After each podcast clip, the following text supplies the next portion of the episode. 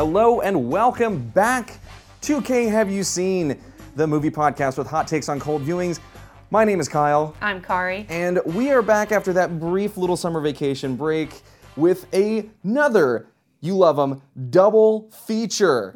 Double feature special. This time, we're going to do something that uh, we have not really done a lot of before, which is superhero movies. More specifically, everyone's favorite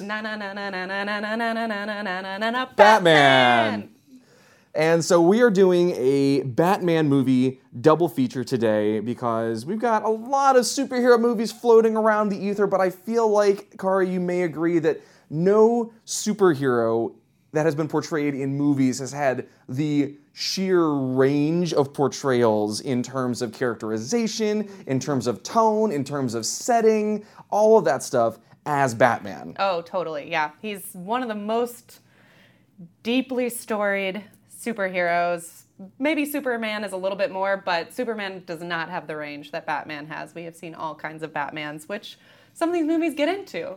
Exactly, yeah. And I think that the two movies that we have brought to the table today really demonstrate that and also kind of demonstrate that even when you try to make very different Batman movies, there's a lot of crossover that is just not that not just in the super basic origin story, Batcave, Batmobile kind of stuff. It's Yeah. it's it's really weird how movies that can be very this this different can also have so much in common. Um, but yeah, without further ado, we have each, as always, brought a movie to the table that the other has not seen. Yes. Um, and for Kari, please let us know what movie did you bring to the table today? I brought the semi recent, but still classic 2017 hit, The Lego Batman movie. Computer, how do I put the Joker in Arkham Asylum? Quickest route, no freeways. Computer, do you hear me? Hello, Master Bruce. I have just taken away your computer privileges. Gasp. a crossover between the Lego franchise, which is a smash box office hit, and of course the Batman franchise, which is what we speak about today. Exactly. Yeah. Um, I brought Batman Returns from 1992. The only one who can save this city is a creature of the night. Hey, stud. I thought we had something together. We do. Tim Burton and Michael Keaton's second go at the Batman franchise uh, after their monster 1989 hit, um, just Batman. Um, and yeah, I mean, this is uh, this is one that I feel like people don't really talk about that much anymore. And I can kind of see why because it is kind of a weird outlier, but still super iconic Yeah. in its own ways. Yep, it's the Danny DeVito, Michelle Pfeiffer, uh, uh, Christopher Walken one, which I especially that kind of middle, you know, uh, Michael Keaton, uh, Val Kilmer, uh, George Clooney. It's always the bad guys that I recognize. yeah. So that it's that one. Yeah, totally. Um, and it's it's one that like I kind of arrived too late. Like I watched it for the first time, a, like not that long ago, like within the last couple of years. Within the last, Really? I think I watched that movie for the first time since we started this podcast. Like it was very recent. So what And- brought you to it? I mean, it was just, uh, it was, I, I knew about it, and like, the, I've always been a big fan of Tim Burton in general, and we'll definitely talk about this more as we talk about the actual Oh, he's in it. movie. He oh, he is in, in it. And it's, uh, and I've always been really fascinated with his work, and like, I like the Batman movies in general, and so this was one where I thought, okay, well, I haven't never seen this one, so I just want to kind of check it out, and I was floored by it the first time I watched it. Like it was everything I thought it was going to be and so much more. Okay, we will get into this. Um, And so that kind of brings me to the crux of our head-to-head uh, uh, thing today, which is I don't think either one of these is the best Batman movie personally. I do, however, think that one of and I, I don't necessarily think that Batman Returns is uh, a better movie than the Lego Batman movie. But I do think that Batman Returns is a better Batman movie than the Lego Batman movie. Oh, okay. See, I hard disagree with Ooh, you. okay, good.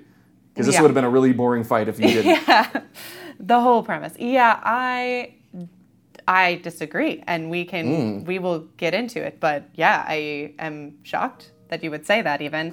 uh, yeah, and uh, I don't want to spoil anything, but I do have maybe a witness on my side. Oh, no. A story, a well-versed Batman witness. But we'll get into that. And if we're going to continue this courtroom analogy, then I do have to say that this is going to be one of those situations where, like, I'm a public defender and I don't necessarily agree with my client, No, but I no, feel no. like I need to defend them in the court of public opinion no, and the no law. distancing. This is not Die Hard. we are going to get into it. But yeah, so Totally. I guess before uh, we say too much more, you want to flip a coin?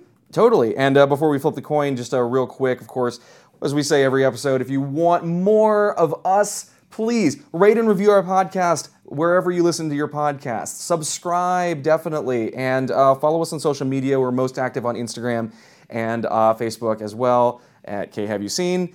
Um, so now that we got that business out of the way, so we're going to do the coin flip to see whose movie is going to go first. Uh, winner gets to choose first or second. So call it in the air. Hold on. Heads. It is tails. Oh, all right. Let me know. Um, okay, but I'm actually going to elect to go second. So, Kari, you have the floor for the Lego Batman movie. Okay, the Lego Batman movie. First off, my background. I think I saw this in theaters. I love the Lego movies. I think they are really nailing it. Yeah. Um, yeah, we'll we'll talk about some, you know, of course watching these back to back, which I literally watched both movies in the same night, Me too. one after the other. It was a bat marathon. Um, it's they just they nail the tone of the Lego movies and they adapt it to the properties that they're representing because Warner Brother Warner Brothers produces these movies, so they have access to all kinds of IP, which we talked about in the Teen Oh, Titans yeah. Go movie. So there's a lot of leveraging that, but they just they are so on par with the humor and with the tone and still keep it true to the best parts of Batman. I think this is an excellent almost parody. It's it's really like it it has that parody angle of like heightening the humorous and kind of ridiculous parts of Batman while still keeping him true to even the Batman we know now, which is more of that Christian Bale, you know, very self-serious um, character. But yeah, so I saw this in theaters. I loved it. I thought it was hilarious. I even I remember before this movie, the Lego Ninjago trailer came on, and I was like, you know what? That's good. That's a Lego movie I'm not going to see because I have seen two, and I definitely will see the sequel to Lego to the Lego movie, which I haven't seen yet. Um, and I ended up watching that one too. Lego's just nailing it. But Batman, so good. Um, before we go too much more into how much I love it, uh, tell me a little bit about what you were expecting in your background. Sure. So, I, of course, I have definitely seen the first uh, Lego movie. Love it. I think it is fantastic. I think it's one of the best kid-friendly movies to come out in the last 10 years. Would you say it's awesome? It Would you say awesome. Everything. I is think awesome? everything is awesome. everything is cool when you're part of a team. um, but uh, yeah, no, I, I was a huge, huge fan of the first Lego movie. Well, first of all, backing way, way up, I'm a huge fan of Legos in general. Mm-hmm. Like when I was a kid, I did not have a Nintendo. I had Legos. Yeah. Right? It was like Legos and books were my toys. That was it. um, and so We like get it. You're smart. um, so like with the Lego stuff, I, I one of the things that I thought was the best about the first Lego movie was that it really nails the tone and atmosphere and just the weird sense of storytelling logic of playing with Legos mm-hmm. by yourself and inventing narratives in your head. Mm-hmm. And uh, that is a it's such a weird specific kind of storytelling and I can't believe nobody's ever done that really before effectively. Mm-hmm. Like even Toy Story doesn't really do that and that would have been a perfect opportunity for it. The only other movie that I've ever seen do that um, we may cover this way down the line at some point, but there's a French movie called A Town Called Panic. And it is just little action figures. It's a stop motion movie with like little action figures, and it's all narrated with one voice, as though it's like a the not not a one literal like speaking voice, but like all with the voice of basically like a six year old kid playing with toys, and every other sentence begins with "Oh no," um, and that was kind of like more effectively portrayed in the Lego Movie. Lego Batman, I was expecting more of the same, and I was not disappointed. Yes. So I really, really enjoyed Lego Batman movie. I thought that it was a perfect cross section of those two worlds of like Legos and a superhero franchise and still staying true to the idea of like this is what it sounds like in your head when you are 10 years old and you want to play Legos but it's mm-hmm. Batman time. Yeah, yeah. Um, that's I, I totally agree with you. um, I think it's even more impressive. Like the Lego Movie itself, they kind of had carte blanche. You know, that's Sure. the whole thing. Is like it's a sandbox game. You can do Right. whatever. But to do that with Batman and stay so true to Mm-hmm. what Batman is, while still incorporating some of those like master builder elements Yes. and and that you know weird. I I was kind of getting this one mixed up with the Lego Movie in some places because that like um, Phantom Zone, which we'll get into the Yeah. full plot. I kept thinking that that was going to turn into the like reality, like oh this is where this is, and same. I, it doesn't in this one. But like you do have that feeling of like okay things are geographically maybe a little crazy, things are put together in in crazy ways. Yeah, and the, the fact that like it wasn't as present in this movie as it was in Lego Movie, but the whole idea of diegetic Legos, like Mm-hmm. Lego, like the Lego people know that the world is made out of Legos, and they know that they can take something apart to build something else if they need that other thing. Um, and I, I thought that was really great. Um, and then from the Batman angle, like it's so full of inside Batman jokes, Yeah. like deep cuts from Batman mythology. Um, and that to me is like the benefit. We talked about this a little bit with Teen Titans Go to the Movies, but like that's kind of the benefit of a movie that isn't meant to be taken seriously is that you can get away with being experimental, with making deep cut references and getting ultra nerdy. As long as it's funny, you can get away with any of that. Yeah, and it is so funny. But that's actually a great place to start because one of the first scenes in the movie is, at least the first sequence, is Joker kind of assembling all these bad guys Mm-hmm. Yes. together to, you know, commit this big kind of opening heist. Um, and all the bad guys are people from actual Batman Right. comics, Yes. like Calendar Man and Condiment Man and um, Co- The Condiment King. The con- Condiment King, and I, that's that's something that I have not like. I didn't read the Batman comics. I'm not super deep knowledge Batman. That's not me. But I have seen enough Batman franchise and Yes. seen enough parody of Batman to know like when those things are happening. This actually reminds me a lot of. Um, Star Kid Potter, who did the Har- Harry Potter musical. On Oh, YouTube. I've heard of this. I haven't watched is it, yeah. Some deep musical nerddom. We're gonna go down that rabbit hole. But they did a Holy musical Batman, and it's very similar to Nice. this in just like really highlighting his his loner persona and how he can't work on a team and all the different Batman villains Right. that are ridiculous and all that stuff. I highly recommend that if you like Batman and if you're into musicals, look it up on YouTube. It's it's really funny and they very similar to this kind of you know yeah. feeling. But and they even lampshade it like when they have the literally all the villains. Mm-hmm. They lampshade it even when someone says, "Are you making some of those up?" Nope, they're all real. yeah, look them up. Worth a Google. Worth a Google, yeah. and then Um, so- and then all the villains steal the uh, steal uh, the airplane full of seventeen thousand pounds of dynamite, ten thousand pounds of C4, 1,500 classic bomb looking bombs. Yeah, so cute. Um, yeah, and, and it's got that very Lego. Like at the beginning, the pilots are best friends, and they're like, "All right, best buddy," like, and just the whole thing is so sweet. But um, so anyway, big heist goes down. Batman, of course, comes in and foils it. I also like how the Lego Batman, both in the Lego Movie and this one, obviously, they really like highlight his music, Yes. like his love of music. He's like also a DJ on the side, so he has his like. Let's go nuts playlist or Yeah, whatever that he plays fa- as he's kicking their butts Big fan of rap rock, apparently, from what they talk about. and all the lyrics are like written about him. I'm Batman. Now, Who per- pays his taxes? Not Batman. Not Batman. Perfect time to bring up the fact that um, the voice cast is outrageous for this movie, and Oh, yeah. headlined, of course, by the wonderful Will Arnett, the Yep. one of the more gravel voiced actors naturally, and even going gravelier and and, and, and, and, and rougher for, for this role, crushing it as Batman Oh here. yeah, amazing. This is like truly star-studded. Like uh, Michael Cera's in it. Um, Michael Cera as Robin. everyone. Uh, Ralph Fiennes is in it, but he doesn't play Voldemort, who is a character. Voldemort we'll is in get the to. movie. But it's not Ralph Fiennes. Ralph Fiennes is Alfred, and Voldemort is I totally forget. Voldemort is as Eddie Izzard. Eddie Izzard, yeah. I'm Oh gonna my I'm gonna very quickly run through the cast list here. Yeah, Will yeah, yeah. Arnett, Will Arnett as Batman, Zach Galifianakis as the Joker, Mm-hmm. Michael Cera as as Robin, Rosario Dawson as Barbara Gor- Gordon, Ralph Fiennes as Alfred, uh, Jenny Slate as Harley Quinn, Hector Elizondo as as Commissioner Gordon.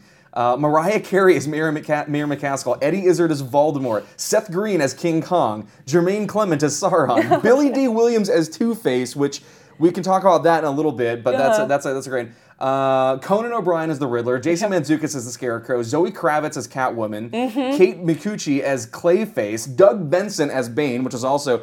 Oh, Doug, that was so good. Doug Benson as Bane for if, if anyone has never listen, uh, listened to the Doug Loves Movies uh, podcast, uh, uh, highly recommend it, and that'll explain why he's the perfect Bane.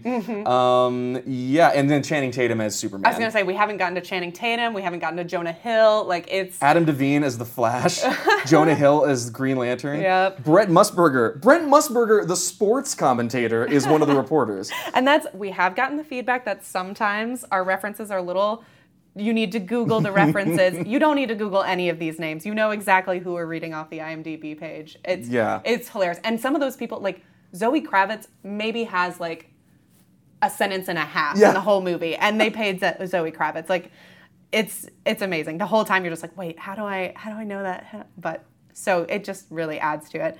Um, Anyway, so they have this big sequence hijacking a plane full of bombs and explosives and all kinds of things.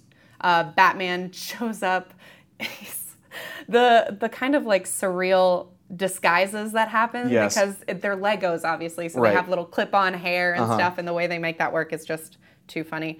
Um, but he shows up, kicks everyone's butts. The Joker's like, haha, I'm escaping. Like, you'll never catch your arch nemesis. And Batman's like, whoa, whoa, whoa, what? Like, no, you're not my arch nemesis. I'm fighting around. And that's where kind of the relationship part comes in. And Joker's obviously very hurt. He's, he's a very, like, earnest Joker. He's not that, like, quipping, hard to pin down um, Heath Ledger Joker. He is He is weirdly one of the most grounded characters in this movie. it's delightful. Uh, good job, Zach Galifianakis. But- Definitely. And then uh, after he kicks all the villains out, he um, goes to the orphanage and like starts shooting merch at them with the merch gun, which is pretty so great. Good.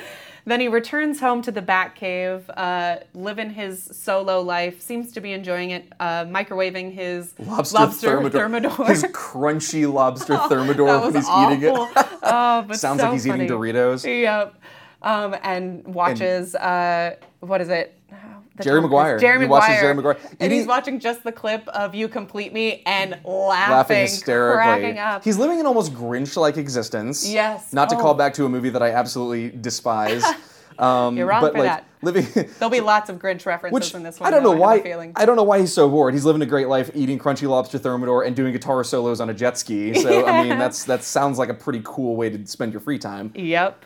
Um, so living his life until uh, Alfred tells him he's gotta he's gotta go. He's gotta go to Gordon's retirement party, which he does not want to, but he's uh, whisked away. Meanwhile, Joker is uh, hatching a plan, an even more diabolical, even more uh, cameo-studded plan to finally beat out Batman.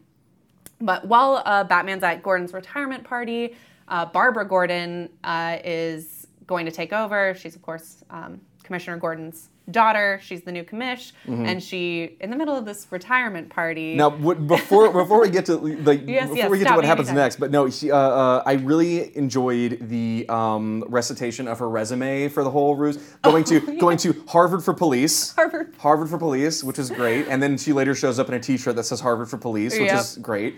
Um, I've always assumed there was such a place, but uh, of course, this is it's great. the best, most prestigious. Um, like, yeah, and she uh, had rid their neighboring town. Uh, what was it called? Blüdhaven, Blüdhaven, yeah.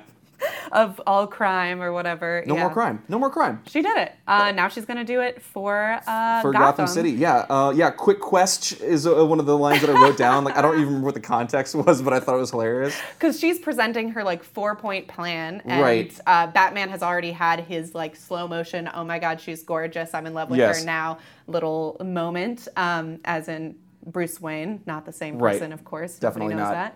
that um, and she's at this retirement party whips out a powerpoint talking about how she's going to rid Gotham City of crime by teaming up with Batman Right. and actually enforcing the laws. She has some really great lines in that that just sequence where she's just like, "Yeah, we're gonna stop, you know, vigilante uh, crime watching, and we're gonna just enforce the laws that we've written." I gotta say, I, uh, that whole speech really felt like a stealthy burn on her dad, who just Ooh. retired, and his entire career consisted of smashing that bat signal button. Yep, that is that is true.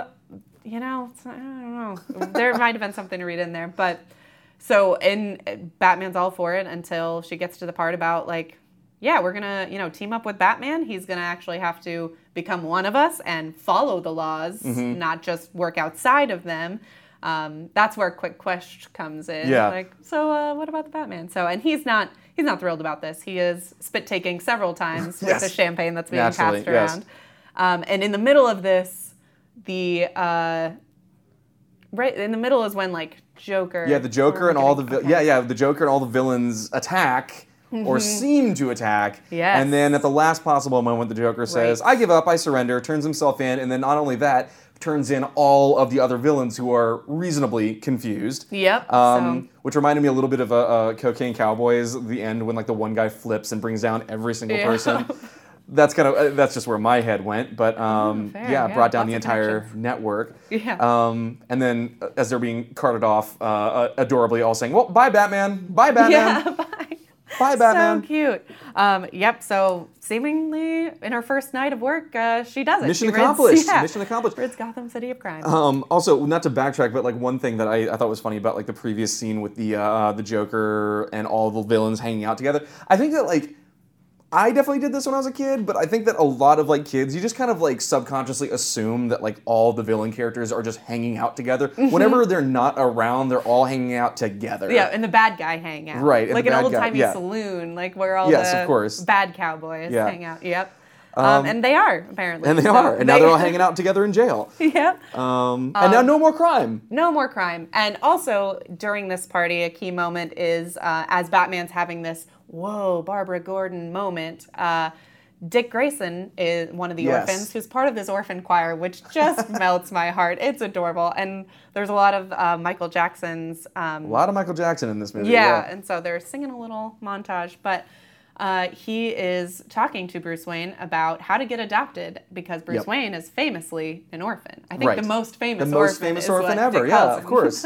um, but he's he's having a little like, how would you recommend I get adopted? How about this? And Batman's giving him the, uh huh, uh huh, sure, kid, sure. And he's like, well, would you adopt me? And he gives him the, yeah, yeah, yeah, that sounds good, and walks off. Right, of course. Thereby legally adopting Right. Dick Grayson. As we all know, it happens. The adoption process notoriously simple. There's a great like uh, uh, thing by Bill Watterson, the guy who created the Calvin and Hobbes comics, where Mm-hmm. he says like it was great writing for this character because I never had to know more than a lazy six year old. Yeah. And so writing this movie must have been the same way. It's like how does the adoption process work? Uh, who cares? Whatever. You're adopted. They're Legos. It's that simple.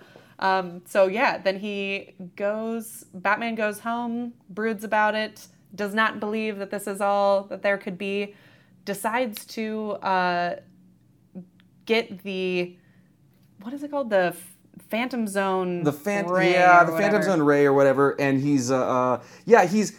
He's, he's suspicious of the whole situation, but it also feels a little bit like he kind of just doesn't want to believe that Mm-hmm. there are no more villains, supervillains to fight. Yep, he's suspicious in a totally predictable, selfish Batman Right, kind of exactly. way. Um, so he decides he hatches this plan that uh, Arkham Asylum is not good enough for all these bad guys. He's going to send them into the Phantom Zone, like Mm-hmm. Superman just did with one of his nemesis. Um, and meanwhile, Alfred is like, "You got to give up this crime fighting. Mm-hmm. It's done now. It's move on." I loved Alfred, uh, the characterization of Alfred as Batman's strict dad, like taking away his computer privileges and making him share and stuff like that. Yeah, he puts on like parental control basically on the computer, and it's a picture of Alfred holding a tiny Batman's hands. Right. so cute. There's a lot of um, adopted and chosen father Yes, metaphor. I think Batman literally in the scene says something about like, well, you wouldn't know. You don't have any adopted children. Right, you don't yes. have any uh, surrogate children. Yeah. And it's like, well, obviously.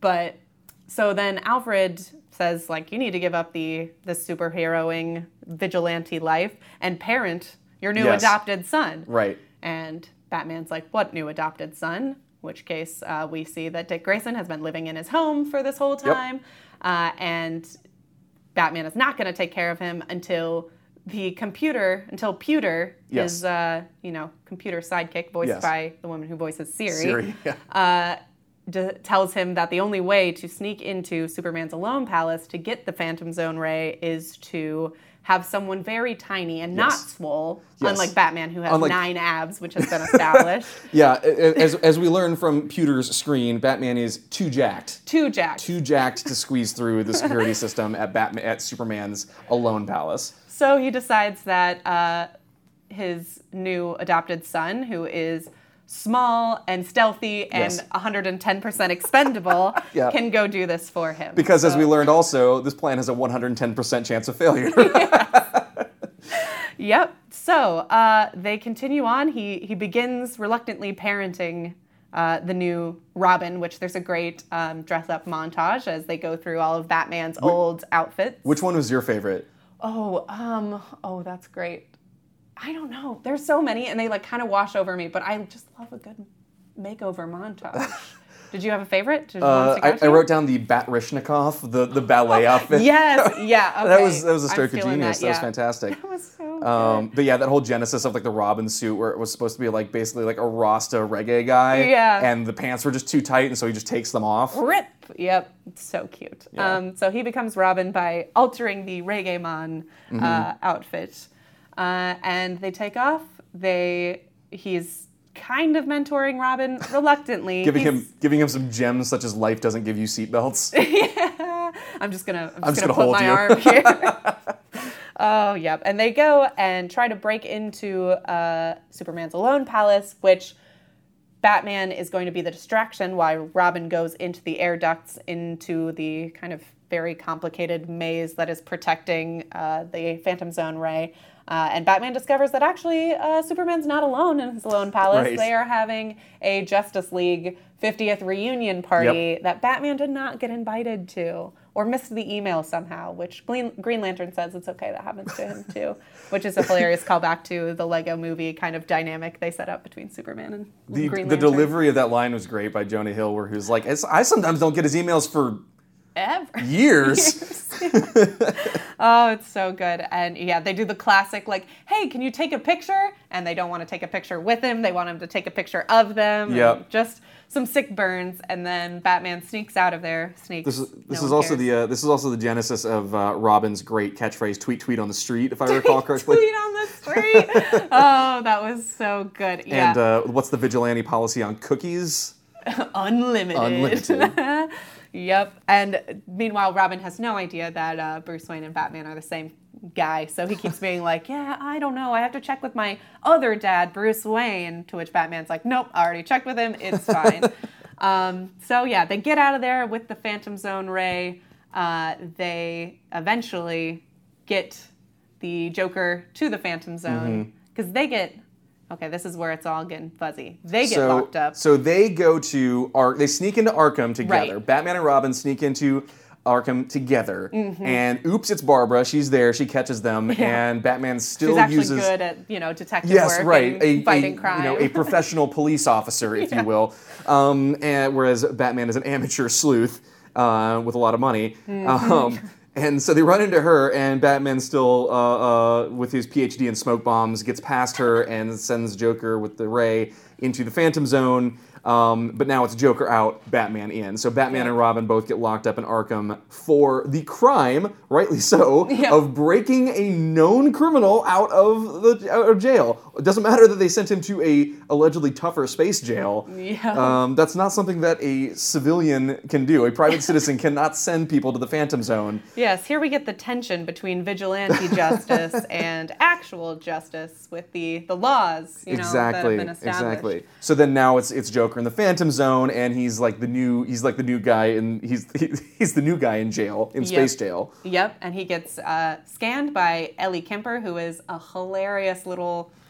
I, What is brick? she? A robot? A, computer? What is she? What is that thing? kind of space robot computer guarantee- or something that if- scans you for badness. If we had, if we had a friend of the show Nate Bowers in here, I guarantee he could tell us the Oh, history yeah. of that character in the Batman mythos. Oh, I'm sure there's some kind of tie-in. So, and this is where we actually start departing from Batman canon and Batman uh, IP, where uh, Joker meets all these other bad guys from cough cough Warner Brothers properties. Right. Uh, there's who's there? Sauron's there. Sauron's there. King Kong is there. Kong. Voldemort, is there. Uh, the Gremlins from Gremlins are there. Yes, the Do- Velociraptors. the Velociraptors from Jurassic Park. Park. The Daleks from Doctor Who. Basically, Yes. a murderer's row of Jaws. murderers. Jaws, Yes. the shark, is there. Um, it, Classic. it, it is it, it it's a stroke of genius. Like this is where the movie I think goes from good to great. Is when Yeah. they go, We're, this is too big for just Batman's rogues gallery. We need the rogues gallery from all of pop culture. the biggest crossover there's ever been. Yeah. Exactly. So it gets gets real from here. Mm-hmm. So then Joker gets back into the uh, world of Gotham, the universe that Gotham exists in, out of the Phantom Zone, uh, and all the baddies start attacking yeah. the world of Gotham. It is utter chaos on a scale that I feel like I've never seen in any kind of movie before. Like this is the part of the if we're using the the uh, uh, like the backing up to thinking about like the logic of playing with Legos. This is the part where like really you start firing on all cylinders like oh man this is going to be great jaws is going to attack this building king kong's going to pick up that car voldemort's going to destroy the police station this is all going to happen right now Yep, it's wild. So then he, uh, they set up a bomb that is going to uh, separate the tectonic plates Yes. that Gotham exists Well, on. let's let's not ignore the fact that they broke into Wayne Manor and the Batcave. Right. And they're like, huh, that's weird. Batman and Bruce Wayne must be roommates. Um, what does he say at one point? Uh, wait, Batman lives in Bruce Wayne's basement? No, Bruce Wayne lives in Batman's attic. yeah. And then uh, uh, after hanging out for a little bit and just trashing the place and Joker rubbing his butt on all of Batman's stuff, Should call it the butt cave. there's that there's that great moment where because we've established early in the movie that Batman has a section of his Batcave where he just keeps bombs that he confiscates from criminals. Yeah. And Joker's like, all right, everybody grab a bomb, let's get out of here. um, and so yeah, they set up the bombs in uh, uh, all around Gotham and specifically the bridge, right? It's like the bridge Mm-hmm. that breaks in half, and they're setting up the bombs to. Yeah, because there's something, I mean, Lego logic, but there's something about like basically Gotham City, as a scientist explains on TV, Mm-hmm. is set up on two plates, which look very much like the two green plates Right. that you would use to set up any kind of Lego architecture. For a really big Lego thing. Yes. Um, and if these two come apart, there's just going to be a giant chasm that everything it fall falls into a chasm that smells like dirty underwear, right? Yes, right. Which makes me think that this is built on a laundry hamper, right? I mean, that's the subtext here. Yeah. Yeah, yeah. Real logic. Um, yes. So Batman and um, I guess Barbara decides to release Batman and Robin, and so they can all Mm-hmm. fight it together. They team up. Batman's finally learning the value of teamwork. Right, because what does BAT stand for? Best at teamwork. He Best is he is he is best at teamwork, man. He's best at everything. He's added one to the uh, good ideas board for Yeah. their three collective Collectively, ideas. one Yep. good idea. Um, so they fight it together, going super well. It's great until Batman realizes that uh, he could lose these people. He's Yeah. putting them in harm's way. He could lose them like his parents. He's getting too close. Uh, and so he shoots them off to get tacos on the edge of town. Right. Uh, Joker, he fights Joker, and Joker says, You'll never change. He zaps him to the Phantom Zone, where Phyllis, the Ellie Kemper Right. robot, Brick robot computer? with lights, uh, Info station? I don't know.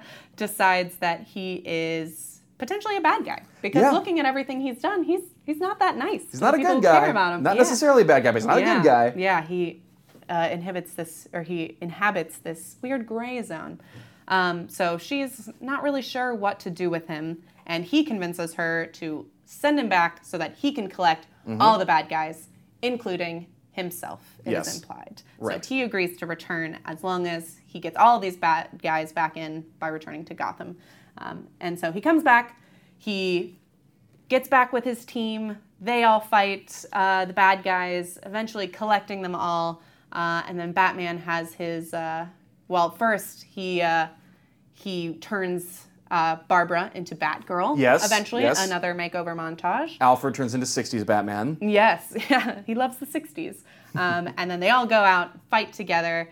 Uh, they get close, but the bombs still go off, separating the tectonic plates, Mm-hmm. and they decide they have to work together by putting their little Lego, Yep. you know, stickable feet onto the little knobs on the top of their Lego heads, Right.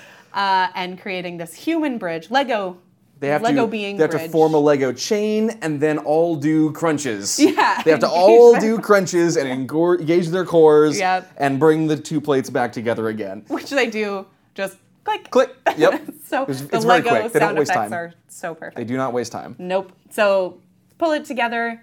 All the Phantom Zone people get taken back, um, and then Batman says his sorrowful farewell to his team. Now, having learned Mm-hmm. the importance of working together, forming a human chain, the ultimate sign of teamwork, uh, and gets ascended back up to the Phantom Zone, only to be knocked off like glass Yes. because Phyllis has decided he's not a bad guy, so he gets to stay. Um, and Batman lets Joker escape as he always does. And that's pretty much where they. That's pretty much it. And there's like a nice little coda, and that's Yeah. that's that. It's just uh he goes back to doing all his loner activities, but now with friends. yes, So exactly, exactly. pretty sweet. Yeah, it's a good movie. It's It a is- good movie. Yes, agreed. Great movie, I'd say. But and it's it's true to the Batman ness. There's I even even with the Lego influence and really being part of this series, I think at one point you called it a sequel, which it's not truly a sequel to the Lego movie, but it it is Mm-hmm. It's like a spiritual successor. it really is. There's no doubt. But I think it is still very on, you know, it's still in the canon. It's in the Lego cinematic universe. This is what the Lego Batman character from the Lego movie is doing when he's not in the Lego movie. Exactly. But he's still in the same spirit as true Batman. This Right, is not yes. this is not a total takeoff of that IP. So This is a slightly older kid still playing with Legos who was old enough to kind of know Batman stuff. yeah, this just is a, stick with it enough not to make the audience furious. this is an 11 or 12 year old kid who has spent 14 hours on Wikipedia looking at the history of Batman. Yes, yeah, very fair. Um, so any highlights you want to talk about? We went through the whole plot. I mean, the dialogue is ridiculous. It's so good. Like all the like everything that comes out of anybody's mouth is funny. Yep, And yep. everything you see on screen is funny. Like the way they move is funny. It's all like all this within the Batman structure, but it's just Mm-hmm. like it's all so funny and it's funny in a goofy way and in and and sometimes that can be really exhausting to watch for too long but Mm-hmm. like this movie is like around two hours like an hour 50 or something and it does not drag like there's no fat on this movie Mm-hmm. No, it's all it's a, it's a high powered machine i feel like Yeah. um, and it's super fun to watch it's great for kids great for adults with a childlike sense of humor, I would say. Mm-hmm. Um, and it, I, I, I, I, all around, I thought it was great. Um, favorite parts, I mean, I really did like I it, the, those chaotic big like destruction scenes at the beginning and the end brought me straight back to when I was a kid playing with Legos for sure. Mm-hmm. Yeah. Um, and I thought the beginning one was almost better because it was also matter of fact. Like you never see a superhero movie opening with the hero saving the city or saving the world. Like Mm. You know, like the James Bond movies or whatever, they'll open with like a little vignette, or the Indiana Jones movies, it'll always start with like the end of a previous movie, basically. Mm-hmm. Like it'll end with like the climax of the last adventure and then kind of segue you into the new one. You don't really see superhero movies doing it that much these days. Yeah. Um, I guess like Spider-Man movies kind of do that a little bit, but like I've never seen that like in a Batman movie, like really on this scale. Um, I don't know. Like this is like a really strong opening, I thought, and like uh, Batman narrating the credits was excellent too. So good. Black. All movies start with black. RatPac, don't know what they do. Macho logo, I like it. yeah, yeah. even the logos, like that was that was great because I think it's hard to do something you haven't seen before in a superhero movie. Yeah. Like you're saying, like I think sometimes I, you know, they do sometimes start with that fight, and it's like, okay, this win is ultimately setting us up for an even Yeah. bigger loss. But this, the scale, like you're saying, like it starts with him fighting literally every bad guy he mm-hmm. has. And so you're like, where are we going to go from here? Yeah. But it, so not only do I feel like this movie is amazing, we actually have a someone who feels even stronger than me about this. Oh, this. really? Previous guest and friend of the podcast, Nate, has been telling me, I think told us before we did Teen Titans Go to the Movies, that Lego Batman is the best version of a Batman movie, which is like an intense claim. So Hmm. I'll let him speak to that. Okay. I want to preface my argument with this. I grew up with the Burton movies. I've seen the Nolan trilogy. I've even slogged through the Snyder stuff. I've seen every episode of all the cartoons, including the animated series, Batman Beyond, the Justice League cartoons, and all the others in recent years. I've read the comics Dark Knight Returns, Long Halloween, Year One, your basic Batman mythos. I'm no Bat expert, but I'm a Bat fan. So keep this in mind when I say that Lego Batman is the best Batman movie, and dare I say, the most succinct version of Batman. It's the first Batman movie that's not afraid to go full Batman. Absurd gadgets, all sorts of suits, crazy villains like Calendar Man, and tons of impractical, impractical vehicles. Uh, no other Batman movies has the Scuttler. All right, but it uh, didn't do it in a garish way like the 66 show or the Schumacher movies. Uh, instead of the Batcave just being a literal cave like in the other movies, it's this endless red and black lit cavern full of bat wonders and a, a Siri, verse, Siri voiced bat computer. I'm sorry, Puter. Uh, second, it understands the good and bad about Batman, not just the good. Yeah, he's supposed to be flawed, but a lot of time those flaws are portrayed as, as a man who's determined to save Gotham on his own. Very cool, very macho, and not as a narcissist that wants all the glory like in here, where that in his isolation is portrayed as unhealthy. It's also the best ba- uh, representation of the relationship between the Joker and Batman. The Dark Knight is great, but it's more uh, cat and mouse with some loose wrapping about how they're the same and uh, uh, how Batman's present creates the evil that he fights, blah blah blah. And the Keaton's Batman is the same, you know, but they try to tie it into the Batman's origins. It takes away from the mystery of the Joker. Uh, but this movie really gets the core of them being opposite sides of the same coin and how much they need each other, almost like a romantic relationship. And in this case, it gets a, a- a pretty close to romantic. And that leads my ultimate point relationships. This is the only movie to nail the Bat family. Uh, we forget in the comics, Batman really does solo. He's has Batgirl, Batwoman, Nightwing, Batwing, Red Hood, Ace the Bat Hound, Oracle, and don't get me started on all of the Robins. The point is that Batman is at his best and most interesting when he's on a team. And that's the core lesson of this movie. And that's why Lego Batman is the best Batman movie. Friends are family. Thank you, Nate. So good. I think we'll have a lot more to talk about once we have Batman Returns to Yes, uh, indeed, of compare it to. So, Yeah. unless you have anything else, let's move on to number two. Yeah, let's do it. So with Batman Returns, again, like I said at the beginning, this is one that I have been had been aware of forever. Um, one of my earliest childhood memories actually is uh, when I was a, like a little kid, when I was like four. I was like four, I guess, when this movie came out. I was very young, but I remember like they had Batman Returns toys in Happy Meals at that time, mm. and so I remember like having a couple of those. Yeah, the face you just made. we're gonna talk about this, yeah, yeah. because this is not a movie for children. no, inappro- they like. I, I felt like sometimes they would kind of go to the edge of like you know where maybe the Avengers would go, and it's like oh that's a little racy, but like. Yeah. kids may not get it. But they like would this go goes all the way way over the line. past it. Like this movie is unclear about what like this movie is unclear about itself about whether it is for kids or only for adults. That's okay. We'll get more. We're gonna get this. more into this. Yeah. Um, okay. But that was one of the things that I was really struck by when I finally watched the movie because I'm not the world's biggest Batman fan. Like I'm Mm-hmm. a huge fan of Dark Knight. I really like, I was definitely on that bandwagon big time. I still think it's great. Um, but like up until that point, I was never that interested in Batman. And for some reason, this movie just like kind of always fell by the wayside. It was not a high priority for me. And then, like I said, about two years ago, it was on Netflix, and I watched it, and I was like, man, I've been sleeping on this way too long. I was all about it. I thought it was really cool in a weird way. Like it is a super weird movie, but it's like I like that and I like Tim Burton and this is like maximum Tim Burton. Like he basically got to do whatever the hell he wanted with this one and boy did he. Um, and I think in that sense it's kind of fascinating because it's like this is what Tim Burton does when he has no restrictions and like but and, and still like full of ideas. Yeah, I did honestly wonder several times, like, what was the prop budget on this? What was the like? Unlimited. Oh my gosh, there's like, and the sets and set. It's just like there was no, there was So- no cap. We can Yeah. create underground zoos. We can create Yes. giant mobile ducks that Danny DeVito will ride. We can create just and, and it's not limited to the like okay you have to have a batmobile you Right. have to have like the bat gadgets in some in some form but like nope we're we're just pulling out all the stops Yeah, and it is one of the most Tim Burton-y Tim Burton movies ever, for sure. Like Yeah. behind, I would say this one ranks just behind Beetlejuice, probably. Well, just just behind Beetlejuice and Nightmare Before Christmas. But he didn't direct that one, so that one doesn't really count. Okay. Um, but yeah, I think that this one and Beetlejuice together are probably like the two most emblematic of Tim Burton's style. Yeah. Um, Especially that first sequence. I didn't totally realize it was Tim Burton. And then that first sequence with the birth of Oswald, I was like, oh, Oh yeah, totally for Tim sure.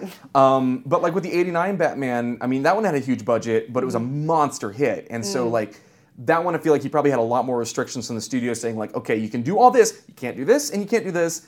Just dial it back a little bit. This needs to be like a four quad, what we would now call a four quadrant movie, where it needs to Mm-hmm. hit all of the major demographics. Um, and and he did such like that one did such good business that I think that they were just like, okay, well now just do what like whatever you're doing clearly works, so do whatever you want. And so like the first one had a really interesting visual style, Mm. but this one is that same style unrestricted. You know, Yeah. So it's like they just they're like, oh, you like this? Let's do all of it like that. And I actually haven't seen their original. I haven't seen a lot of the older Yeah. Batmans. I watched, you know, all the Christian Bale ones in theaters. Um, I've seen mm, probably I've seen the Uma Thurman one, uh, and some of the older ones like on TV or whatever. Sure. But I think I missed the Yeah. Michael Keaton ones for whatever reason. Yeah, and I, I don't necessarily think Michael Keaton is the best Batman. I don't necessarily think that these are the best Batman movies, but this is the version of the Batman universe that I like the best. If like Okay. the Lego Batman movie is it's silly and it's fun and I really enjoy it, but as far as like Batman Batman, this is like the version of that universe that I find the most interesting and appealing for whatever reason though. Even though like I said, I do not think this is the best Batman movie. That's, I mean, talking about that kind of big picture before we dive into the plot, it is an interesting, it feels very claustrophobic, kind of Soviet almost, like the Mm-hmm. Yes. architecture and the statues and Yes. everything feel like, I don't, I'm watching Chernobyl at the same time, Yeah, and it feels very much like those giant like, that, like- art deco worker statues and things that they have yes Yeah, and agreed. everything feels closed in. All the, I mean, even Lego Batman, which is kind of funny to say, it feels expansive. It like does, there's yeah.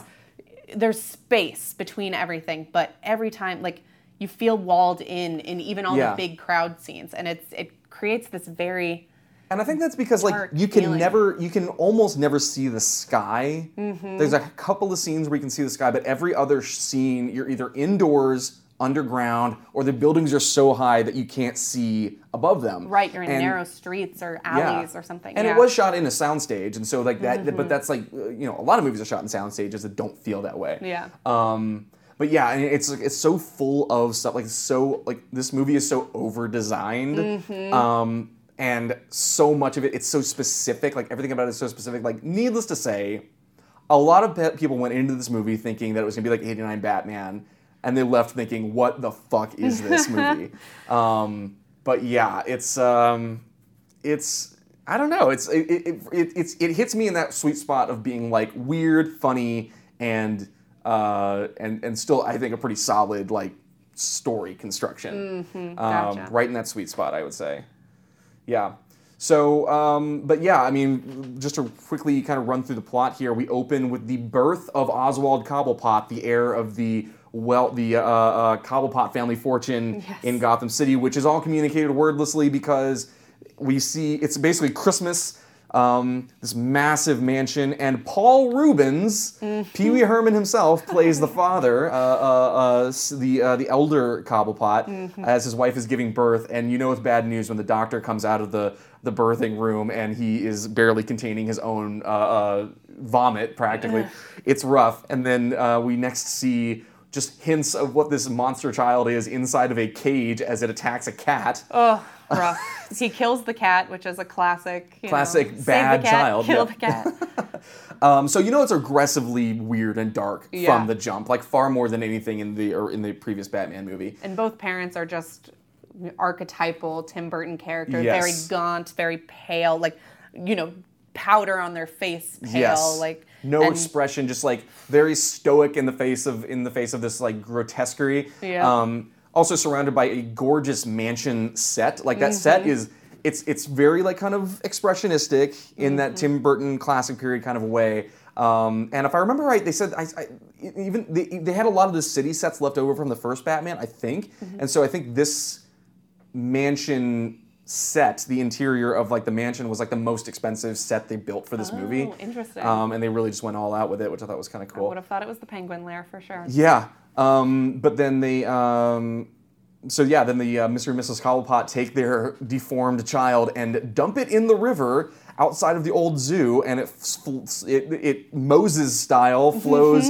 through the sewer into the penguin habitat of the abandoned zoo. Okay, is that was that because I okay, it's an abandoned zoo. I believe it's abandoned at that time. It's definitely abandoned by later on in the movie. Gotcha. But yeah, They just left the penguins. they just left all the penguins. Okay, because I was like, is this like, are the penguins just living like mole people? Did he float all the way to like the Arctic, like what, or Antarctica? Yeah. I- so okay, he it's an abandoned zoo. yeah. Even at the time, the penguins just li- were left right, to live yeah. like mole people. Exactly, Okay. exactly. I think that is my interpretation. I mean, it's not explained, but that is definitely how I'm interpreting it. Right.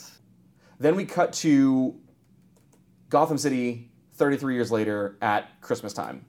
Um, and we meet a couple of our other key players. Like they're about to light the big Christmas tree in Gotham City, and we meet Max Shreck and Selina Kyle. Who uh, Max Shreck is a very Donald Trump in the 80s esque businessman in Gotham City. He's holding a board meeting. Selina Kyle is his executive assistant slash secretary. Um, meanwhile, down on the street, there is a there there's a newspaper man hawking a story about a sighting of the penguin, this mysterious figure known as the penguin. Um, and uh, uh, all this happening outside of the Max Shreck uh, offices, department store, building, whatever. I'm not really totally clear on what the business entails, but it seems Yeah. to be So it's- everything. Uh, yeah, a department store, but also like a power plant. Yes, he's investing in a Okay. power plant. Yes, he Um, has uh, a lot of a lot of eggs. Yes, In definitely. his basket. Yeah. Um, also, the uh, d- minor side note about design that I really like, one of the little touches that I really like about this movie is that cat head logo for the Shreck company. I love it. It's fantastic. That weird like line drawing of like the big like almost Mickey Mouse cat face. It looks like something. I'm kind of Oswald the Rabbit.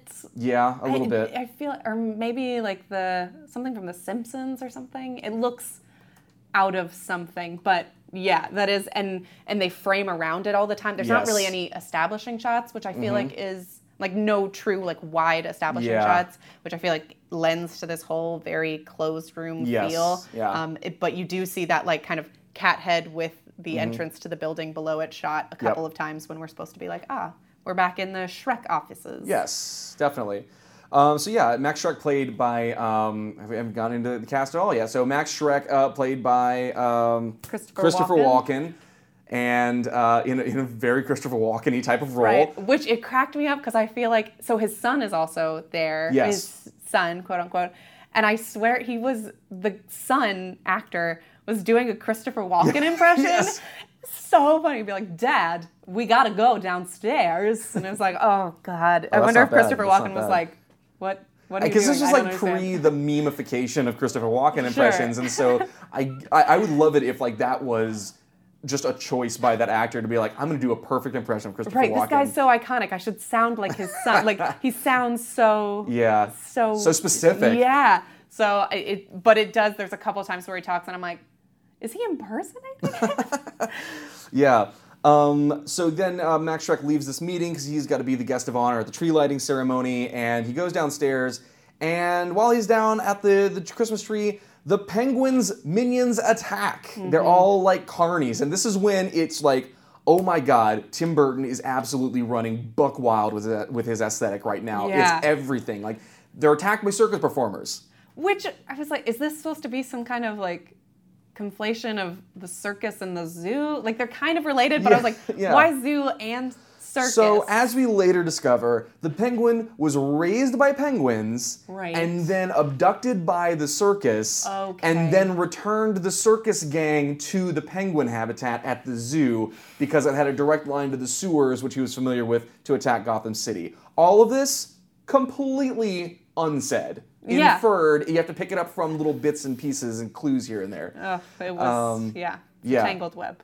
So then we have the attack of the, the circus folk, and uh, naturally, what does the police department decide to do? Immediately, Send the bat, bat signal Where's up. Batman? And we see Michael Keaton. Oh, sorry, I forgot to mention when we were talking about the cast. Uh, when we met Selina Kyle, that is of course Michelle Pfeiffer at like peak Michelle Pfeiffer. Yeah, who could believe she's the dowdy secretary? Like that is that's just too far, Hollywood. I wrote this in my notes later on that when we get to her apartment, it's like the Hollywood version of a shitty apartment with the Hollywood version of a pathetic spinster. Honestly, it was like, okay, she's got neon lights in her apartment, Yes. which are gorgeous, and it just even they like do the whole like glasses and like make her hair Yeah. frizzy, and she's trying to be all like, but you're like, there's no way, and no one in that office would be like, wait a minute, she's gorgeous. Like, Yeah. there's just no way. There's a there's a whole thing about like the the casting of that part that I don't remember off the top of my head, but like um, Annette Bening really wanted this part. No, I'm sorry. No, let me let me back this up. They really wanted Annette Bening for the part of Catwoman, Okay. and she was on board. But then she got pregnant at the last minute and couldn't do the suit or the stunts. Right. So she had to bow out.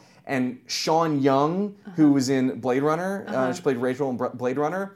Um, she really wanted this part badly, and so she came and auditioned unprompted in a homemade Catwoman costume. Shafted, didn't get the part. Oh, that's tragic. Yeah, it's a real, real Oh, bummer. now everyone knows the story. Yeah. Poor girl. Um, but anyhow, so yeah, so uh, Batman, Bruce Wayne is uh, at home, bored, literally staring at the wall, doing nothing, waiting for a bat signal to go up. And it's Michael Keaton, of course, still. Second time as Batman here. And as soon as he sees that bat signal hit the air, he is ready. And he just goes straight into the Batcave. Through, via the Iron Maiden in the living room, of course, like that elevator straight down. I like that the spikes retract after you're already inside. Yeah, right. Like, okay, whatever. Safety first. Um, Safety second. Yeah. And then we see Batman for the first of only a handful of times. Like he spends a very small amount of time on screen in this movie, which is like Yeah. really interesting. Like there was so little Batman in this Batman movie, it's not even funny. That's why I just yeah, the Batman part was the least affecting to me. Like the bad guys are amazing. Even Selina, for all that I cannot believe that anyone would not look twice at her. Like all the bad guys have some just incredible Yeah. high moments, and that was the most fun part of this movie. Batman, I felt like was kind of nothing. Like No, he was hardly anything. And like Michael Keaton dumb decisions, but yeah, Michael Keaton as Batman, frankly, I think is kind of boring. Mm-hmm. I mean, unpopular opinion for a lot of people, but like, I, I seriously, I just don't think he doesn't do anything with this character, and I don't know if that's necessarily Michael Keaton's part, but like, he doesn't add anything to it. Yeah. You know what I mean? So like, he's just bored. But then even as Batman, he still seems like he's just going through the motions. Like, there's nothing exciting about being Batman anymore, but that's still the most exciting part of his life. Yeah, that's and I think there could have been something there. Like I was trying to latch on to what he was doing as Batman because Batman always kind of there's the interior drama. I feel like is always a huge part of it. Um, but because he has everything else, you know, he has money, he has this vigilante persona that everyone looks to, but like it's the internal struggle, and I just didn't feel like there was anything there. And then we get to one of the parts that I think is the most interesting about this version of the Batman story, about this chapter in Batman, is that this version of Batman is bored with be- he's he's extremely bored with his Bruce Wayne life, but he's almost getting bored with being Batman, Mm-hmm. and he's starting to experiment with some very dicey stuff like killing people. Like not having any qualms about killing people, like not going out of his way to kill people, but really not giving a shit if people live or die. Yeah, I did. I wrote that down in my notes because that's like one of the universal truths of Batman. It's like Batman does not kill Yeah, people. it's like the rule. And he like straps a bomb to someone and throws him down like a manhole or straps something. a bomb like, to somebody, throws down a manhole, and then also um, torches the guy in the devil suit with like the uh, uh, Right. with the uh, tailpipe of his jet-powered Batmobile. Yeah, that's when I was kind of like, wait a minute, that's like you're not playing by the rules. Like we No. have established rules And for Batman. he's he's engaging in this kind of like like escalation in his vigilante lifestyle. Like it's like, okay, I'm just gonna hurt people. Okay, maybe I'll kill some people occasionally, and I'm not, but I'm not gonna try to kill anybody.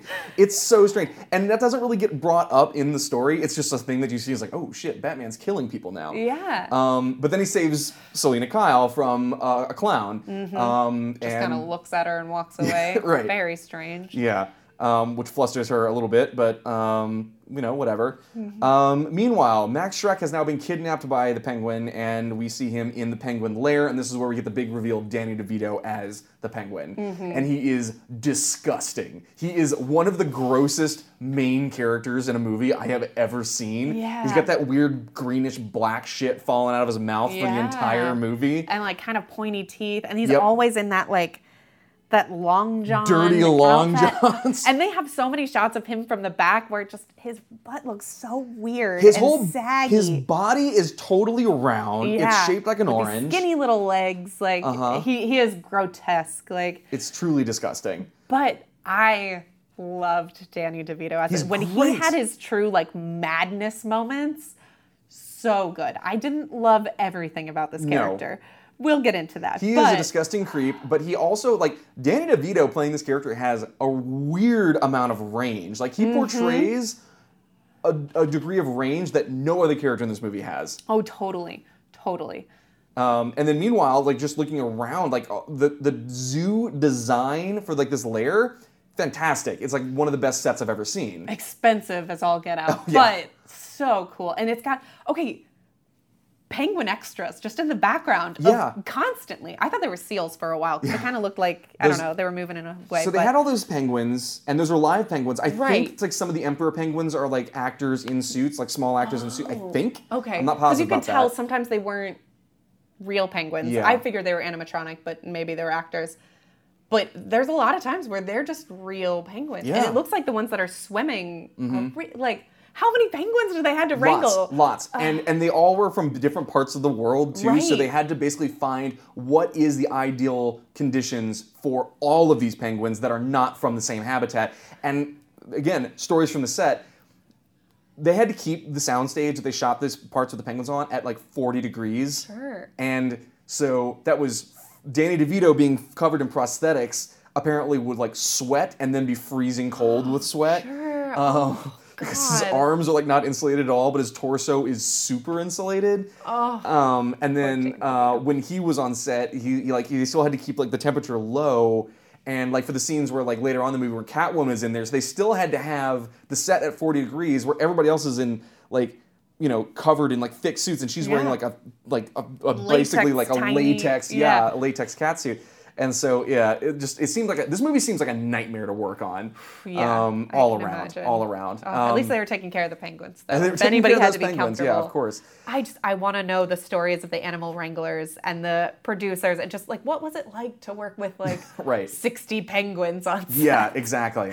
Terrible in, in the long run, I'm sure. Um, but yeah, so we get the big penguin reveal, and they start to go through like he starts to give Max like his plan, and they start to kind of like you know uh, uh, scheme together. Uh, there's also like the weird pollution subplot introduced as well, where they're talking about like. He, Penguin is blackmailing Max Shreck about the partner that he apparently murdered because he's Yeah. a murderer. Um, anyway, so anyway, we get through all this business and they reach some kind of an accord, and then we cut to Selina Kyle at home in her Hollywood terrible apartment. Um, and we Going hear through the motions of being a lonely spinster. oh the oh yeah the trials and tribulations of being a single woman in the big city. Yep. Um, listening to the answering machine with the message from her nagging mother, the message from her recently ex-boyfriend, the answering uh, the, the the weird like unsolicited call about perfume, like the perfume ad by phone. Yeah. Uh, strange. it was weird stuff, but uh, but then she remembers that she's got to go back to the office for some stuff. She uncovers Max Shreck's plan. Max Shreck finds her in the office and throws her out the window so she doesn't talk. And this is the birth of Catwoman. Yep. Um, and thus begins one of my favorite sections of it, one of my favorite character arcs of any movie I've ever seen, which is the Catwoman in this movie is fantastic. Yes. She comes back to her apartment. We get a brief replay of her original coming home routine Which was incredible. like I loved that. she's like semi catatonic when she first walks in, no pun intended. And then she goes through these motions and then she listens to her answering machine. And this time, hearing those messages just sets her off. And she goes ballistic. She starts throwing shit at the walls. She starts spray painting a, bla- a line of black spray paint in her pink apartment. With the black spray paint you have, just You in got, your New yeah, York City course. apartment, Gotham City naturally, apartment. naturally. Um, and then the really cool, like uh, when she takes the neon sign that says "Hello there" and she smashes two letters, so it now says "Hell here." Yeah. Oh, that was so good. And this super wide shot just Ah, with her great. framed in the window. So great. It's great. And then Um, she makes the suit. And yes, classic. Gotta see her making the suit. And just to rewind, Mm-hmm. not that it really matters because it doesn't make any sense, but she becomes Catwoman by getting pushed out the window, and all of these cats Yes. just come up to her, Yep. Start eating her. Yeah, eating her slash providing her life energy or something. It's very unclear what's going on. And then she wakes up and she's Catwoman. So Yes. just to give you a little bit of the origin story, that's what happens. She's I don't understand the science behind She's it. fallen 40 stories out of a high rise, but in the process, fallen through 40 awnings that have broken her fall just enough so that she uh, clearly has some kind of brain damage, but otherwise is physically better than when she began. Uh, That's a, that makes sense because I was like, are they like, is there some kind of cat life form? Who knows? But anyway, that's what happens. Yeah, yeah. Moving on. She's Catwoman now. She's So got she's the Catwoman suit. now. She's got the suit, and then we go back to uh, the street. They're gonna try the tree lighting ceremony again, and there's another speech from the mayor, and a mime of some sort steals the mayor's baby, makes a brief remark at the microphone, which I thought was actually kind of funny. Yeah. I'm not one for speeches, so I'll just say thanks. Yeah. Um, and then uh, tries to make an escape through the sewer, and this is all a big setup because the penguin is going to pretend to be the hero, returns the baby to the mayor, Yep. and addresses Gotham City as this long lost son of Gotham. Mm-hmm. Uh, and it's his big uh, uh, public, first public appearance as a figure. Um, and uh, Bruce Wayne sees this on the news and is initially sympathetic. He's like, "Oh, I hope he finds his parents." Mm-hmm. Yep. Um, because he finds that connection, that orphan connection. Oh, it's always the orphan. Gotta find the orphan connection.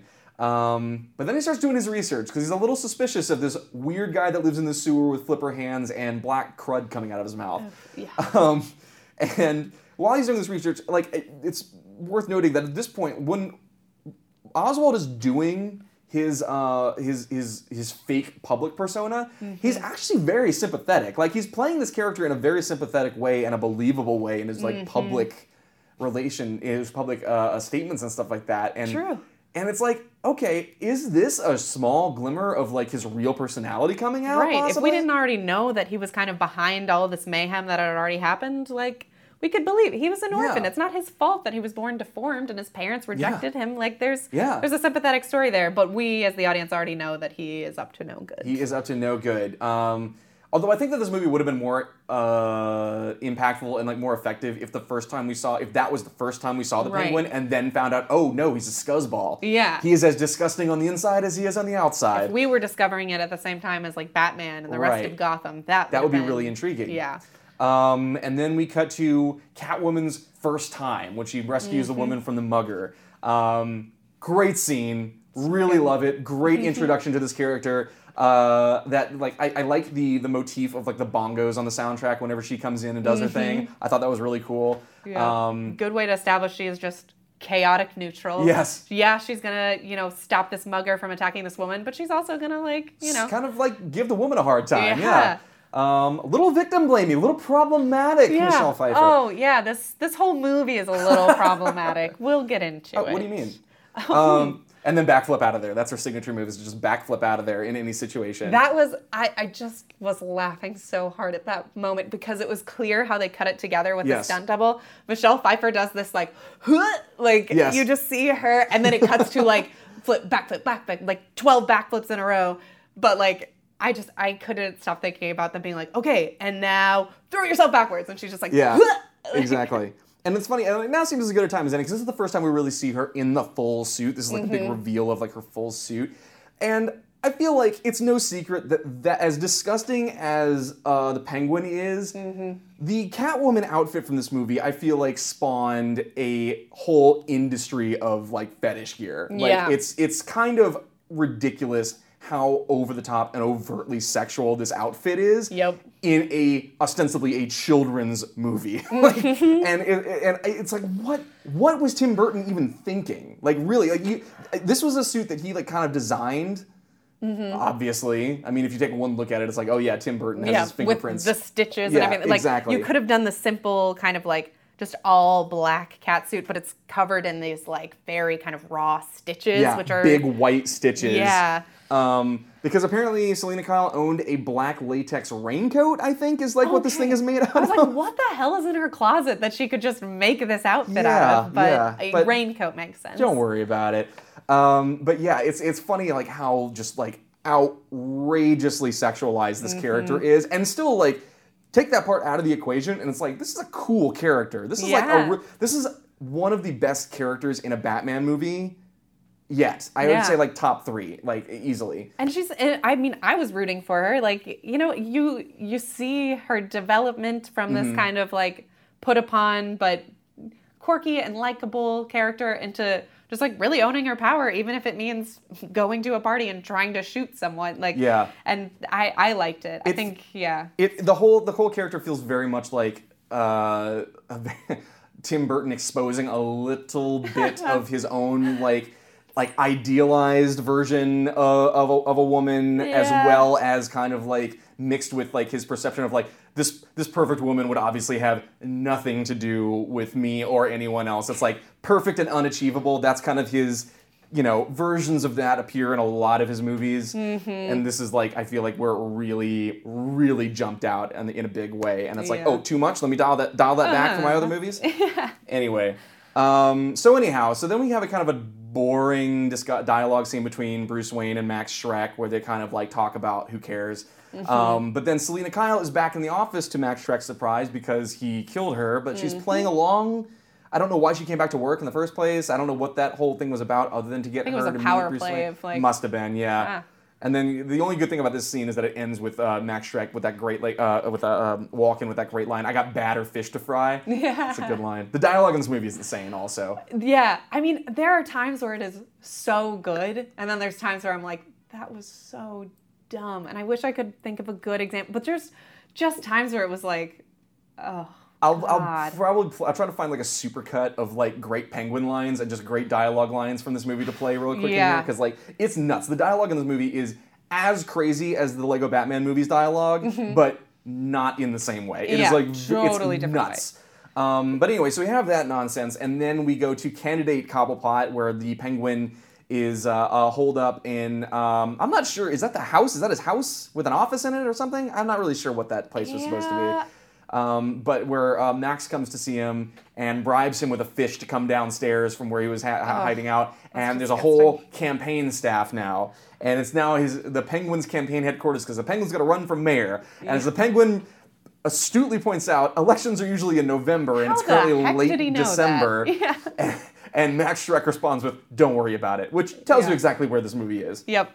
Um, so the Penguin's going to run for mayor. Um, and then we have the big meetup scene where uh, we've got Batman versus the Circus Freaks because like the Circus Freaks are going to attack, and this is all part of the Penguin's plan to Mm-hmm. make uh, make Gotham super crime ridden as though it wasn't already, and then he can rein it back, and he he will be the hero. Yep. Um, Batman comes in, fights the the circus folk, um, and then we cross cut this with Catwoman in the store. This is my favorite part of the movie. This is this Mm-hmm. section is my favorite part of the movie.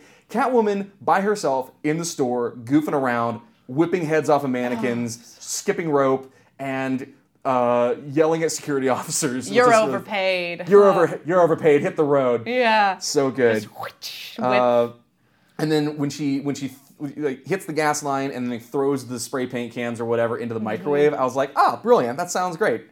Then just like moonwalk out of there, no big deal. Yeah. Um, and then you go straight to the villain speech from the Penguin talking to Batman. Great villain speech. oh yeah. One of the best, easily. Um, and then it gets interrupted by Catwoman backflipping into scene, uninvited, unprovoked, she randomly does. in the right place at the right time She travels by backflip. entering with one of the best lines and best line deliveries of just meow. Boom! Ugh, Boom! so Explosion! good. Iconic. So good. Oh yeah. Um, and then the penguin dips out and Batman and Catwoman fight. Um, and it is.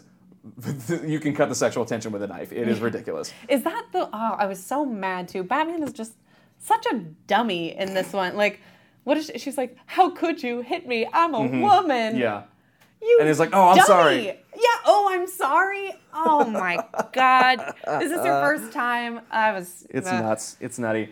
Um, but yeah, so then after that fight uh, ends with Catwoman getting dumped into a truck full of kitty litter, um, you get the Penguin's campaign speech, um, and he starts to lose a little bit of composure with his act, and then meets uh, meet he meets up with Catwoman, and they and she tries to basically propose like a business partnership. He is creepy to the max in this scene. It is disgusting. It is, is- utterly the worst. They could have cut all that out of this. It was that was too much. I was It's, like, it is too much. It I, is I definitely think it's too much. dated. Like Too- maybe it was funny back then. You couldn't pull it off now, but like, oh, but like the response, funny. Mm-hmm. the response is perfect. It's like putting up with it because she needs something out of the arrangement. Like Right. I'm not gonna let you cross the line. I'm gonna put up with the nonsense. I'm gonna put up with the bullshit just because I do need your help, but I don't need it that badly. Yeah, I hated it. I It was was terrible. It was awful. Although too much describes this entire movie. That Everything about this movie is too much in every possible way. I think we could have lost it and still. I Coulda mean, lost it. I, I get where like it kind of like yeah, we're gonna acknowledge that Catwoman is in this cat suit and she looks a certain way and she's Michelle Pfeiffer, um, but I don't. He had too many moments of just like. It's too much. let me put it. too Let me put it this way. I don't hate it the way you hate it. I would not miss it if it was gone. Let me put it that Yeah, way. I hate it. um, There is that moment. It, it does get the great payoff where Michelle Pfeiffer puts a live bird in her mouth and then lets it go, which is like I was like, how did they do that? That's what I want to know. Terrible to shoot. This was So a bad, bad. work environment, start to finish. Of course. Uh, and then we go to Bruce Wayne and Selina Kyle having a date by the fireside, sitting bored, very bored with everything. Um, but you do get that good that good stealth pun where uh, uh, uh, Michelle Pfeiffer says, "Sickos never scare me. At least they're committed." Yeah. Haha, committed. um, and then they respond to this idea of the kidnapping. There's been there's been this Mm. kidnapping. The Ice Princess, also great name for a a, a woman in a, a Tim Burton movie, The Ice Princess. Yeah. Um, Which I was has- like, is she just uh, just a person that's gonna press the button? But they're calling. They kept being like the princess, the princess. Right, Like, yeah. What? Uh, has been kidnapped, and it appears that Batman did the kidnapping, but because there's a bloody batarang that the that the police commissioner holds up on television. Now, this is strictly circumstantial, but this was found at the scene of the crime. As you do with circumstantial evidence. Um, Just hold it up on television, yeah. Um, and this is all part of the plot by the Penguin to frame Batman, and so Mm-hmm. Batman and and uh, Catwoman both like they split. Uh, Bruce and Bruce and Selina they both both split from the date and respond to this kidnapping as their respective characters, but they still don't know each other. Um, and this is the moment where um, Catwoman has to flat out reject the Penguin, and so the Penguin is pissed, obviously. Oh. And this is where the Penguin's entire persona starts to disintegrate is Mm. at this moment is like when it really starts to fall apart because now he's been he's been rejected by his parents he's been rejected by catwoman he's about to be rejected by all of gotham city and this is where he goes completely berserk basically Yep. he hijacks the batmobile uh, short-lived um, Mm-hmm. there's that whole business with the cd I yeah. I also like the Batmobile thing. I was like, it's not like Batman was that because I thought this was part of the framing of like, whoa, now Batman's crazy in the streets and he's gonna Uh-huh. Yeah. run over this little old lady and blah Yeah. blah. Which the same scene happens in Lego Batman Yes. and Yep. in Batman Returns, Yep. which was so good of the Batmobile like Uh-huh, almost hitting uh-huh. this old woman, um, which I also think kind of happens in uh, the Grinch. There's also some very Grinchy moments in the Batman Returns, Yeah. and especially with Selina's character. She was very Grinch. She had some like A very like Grinchy running out. personality, yeah. Yes. Um, but I I'm like Batman's just a bad driver in general. He's I a don't terrible feel like it would be like, oh my god, Batman's gone rogue. It's Yeah. like, well, get out the way. Batman's driving. right like he's oh yeah you mean the guy that drives around a million miles an hour in a bat suit and just beats people up when he thinks that they've done something wrong Yeah. that guy's a changes bad his car to a motorcycle and drives under things Right, and onto yeah. the sidewalk and yeah, yeah, no, just always be aware dude's of Batman got dude's driving. got points on his license um, Good but- thing he's outside the law. Right. Um, so of course, uh, Batman figures out what's going on. World's Greatest Detective finds the remote control thingy under the Batmobile and pulls it off. Um, Weird little bobble. which, by the way, yeah, uh, uh, Penguin controlling all of this from a radio trailer on a children's like mall, like a grocery yeah. store, like hobby horse kind of a thing. That was a great reveal. That was really good. That he was controlling it from this like children's play thing. um, and so uh, this goes wrong. So the penguin totally loses it, retreats to the sewer.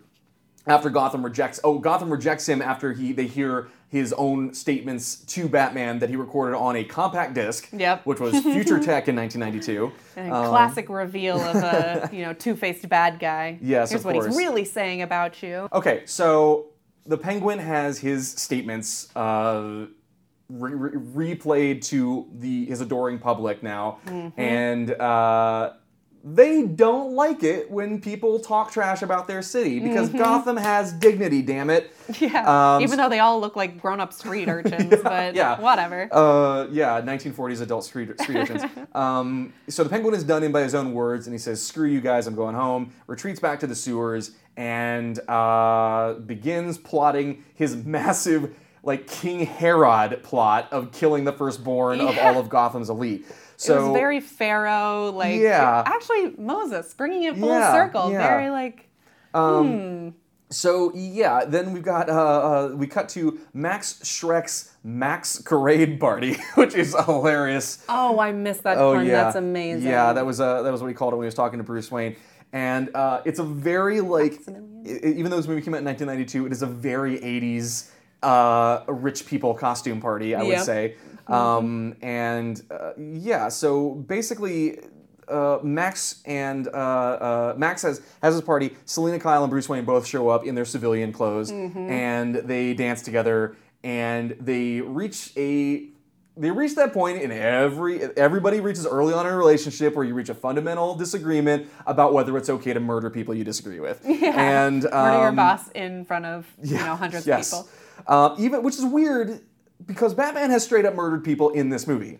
Like there, he has killed people in this movie, and he's like, whoa, whoa, whoa, killing him won't solve anything. It's like, okay, Murder's only okay if it's just side it's characters that people, no one's gonna know. Yeah. Killing poor people is fine, but I'm a rich. You can't kill people like me. you can't kill one of us. Um, but then the penguin crashes and starts just immediately roasting everybody, and that this is some of the best penguin dialogue in the movie Mm-hmm. when he calls uh he calls Walken the Great White Dope, and, and berates everyone for coming out to dance badly, which is pretty pretty fantastic.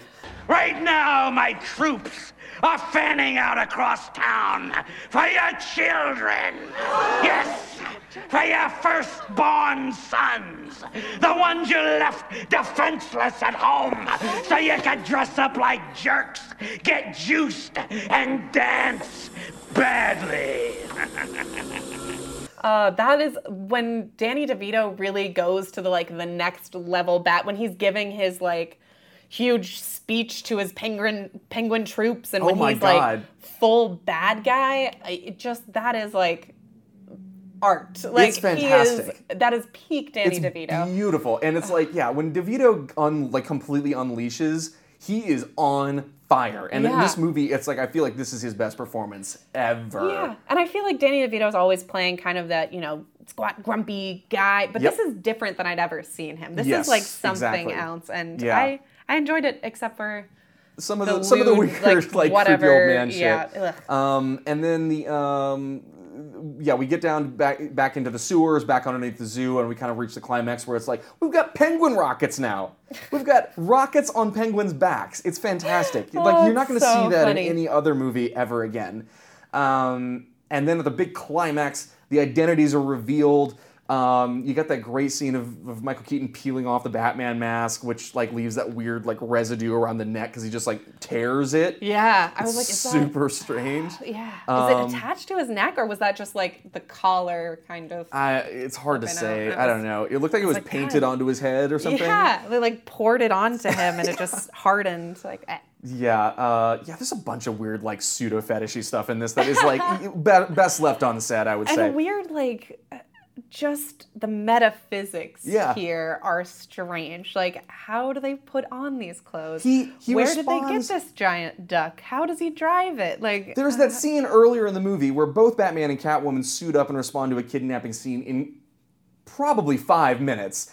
It, to- it would take you an hour to get into either one of those outfits. yeah you'd be like jumping at the end of your Yeah. bed with a get that little No way. Got a lot, lot of baby powder. on. A lot of baby Lot powder. of ba- oh god and how do they even it's so funny because michael keaton's like neck is so stiff like he's always kind of side-eyeing people because like he can't move his freaking head None of his joints. Well, you know the story behind the bat suit in those first two movies was that they were so restrictive that like they had to create different suits for different body motions. So like they had to. It was too difficult to create a single suit that allowed full range or even medium range of motion. So they uh-huh. had to create one suit where you could punch with your right arm, one suit where you could kick, one suit where you could kick with your other leg. One suit where you could rotate your torso. So they had to create different versions of the suit for different specific fight movements. that is just Yeah. strange Yeah, it's nuts. I tell you, this is like the wild west of filmmaking. I thought it's seriously nuts. Um, but anyway, so we're at this. The the, the uh, Catwoman removes her mask. Batman takes off his mask. Max Shreck says, Bruce Wayne, why are you dressed like Batman? Oh my god, that was hilarious. it's so good. She's like, he is Batman, you dope. It's like, so was he supposed to be dumb? I don't. I that seemed out of nowhere, but it was. Like I said, this is really not a political statement to say that this character is so clearly based on Donald Trump in the 80s. Yep. It's not even funny. Yeah. Um, so anyway, um, so yeah, we have the uh, the great uh, the great death scene from Max Shreck in which he is he is uh, uh, done in by the uh, the taser and the electrical like she sticks the she like grabs Max Shreck and sticks the taser into the power box and then the the current goes through her body and electrocutes Max Shreck.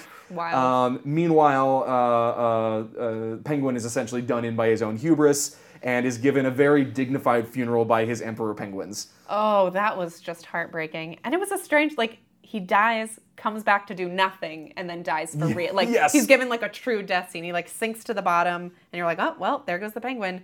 And then he comes back out only to just like topple over and die. He doesn't Yes. come back out to like, haha, stab you in the side. He just comes like, out to look extra gross. Oh yeah. That- that's the grossest he looks in the so- whole movie. and we can have that tragic penguin mourning scene. The that was penguin just- funeral is oh, just like mwah, Oh, the a thing little of beauty. pallbearer penguins. Ugh, it's too sad. I feel bad for them. But Max Shreck's death reveal scene is probably. It's pretty I probably laughed the loudest at that It's- moment. it's comical. Reveal this like tales from the crypt looking. Yes, looking exactly. like eyeballs and charred face.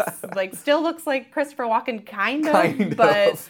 Oh, the hair is wild. slightly frizzier. Yeah. You can tell where like Tim Burton's just like, and we're gonna do it all at the end. Yes. Like just there's some yeah, he just he goes he goes all the way for it. He does not care what you're comfortable with. They shoot like cuz oh my gosh, this was one of the best jokes I thought was there's one of the clowns, as Danny DeVito's like, aha, we're gonna like steal all their babies. Yes. We're gonna throw them in the lake. We're gonna kill them. And The one clown of is the like, guys, one of the lackeys is just like, isn't that a little Killing, much? killing babies in their sleep, isn't that too much? And then, bam, just shoots just him. shoots him. Oh, so sad. And then we see him later, like at the bottom of the Yeah. lagoon. Tragic. But yeah, it was. Uh, he just went all out, and ducks, and penguin funerals, and charred It's like every time a tiny bit of real world logic tries to sneak into this movie, it's obliterated instantly. yeah. It's aggressively avoided. Which oh, to me kind of lended to a weird tone. I don't feel like Yeah. it was.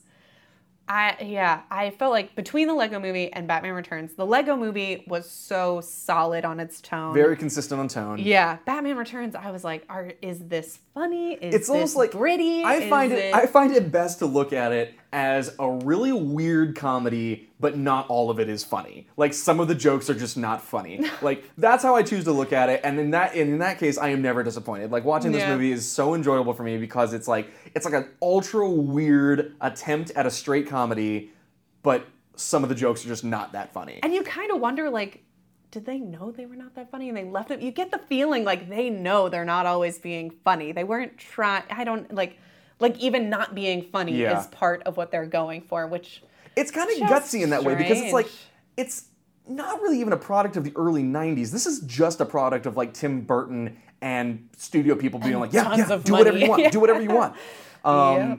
like you know jon peters being too coked up to care what tim burton was doing probably um, allegedly i don't know Allegedly. um, but yeah, I don't know. And then we have this like very kind of lame like Merry Christmas quota uh, coda Yeah. at the end of this movie where Catwoman is revealed to unambiguously be still alive. Yep. Uh, not Michelle Pfeiffer in that scene. They shot that at the very end, and she was like, "Hell no, I'm not putting on the cat suit for another for not even seeing my face." And so they Yeah. had a stunt double do that instead. it looked almost like a puppet or Yeah. Mm-hmm. like claymation in that. Like the way she moved. I don't. I I don't know if they like drop frames or if it's just me, but it looked. I thought almost that it was like a puppet. Mm-hmm. Yeah. strange, but Uh, yeah. So uh, is this a Christmas movie then? Is this a Christmas movie? Yes, I would say it is a Christmas movie. The whole movie takes place at Christmas time, uh, and they do directly address Christmas a bit. Um, just no be Christmas glad. music, but No Christmas music. Just be glad I did not bring this up for the 2019 Christmas special to be my choice for a Christmas movie.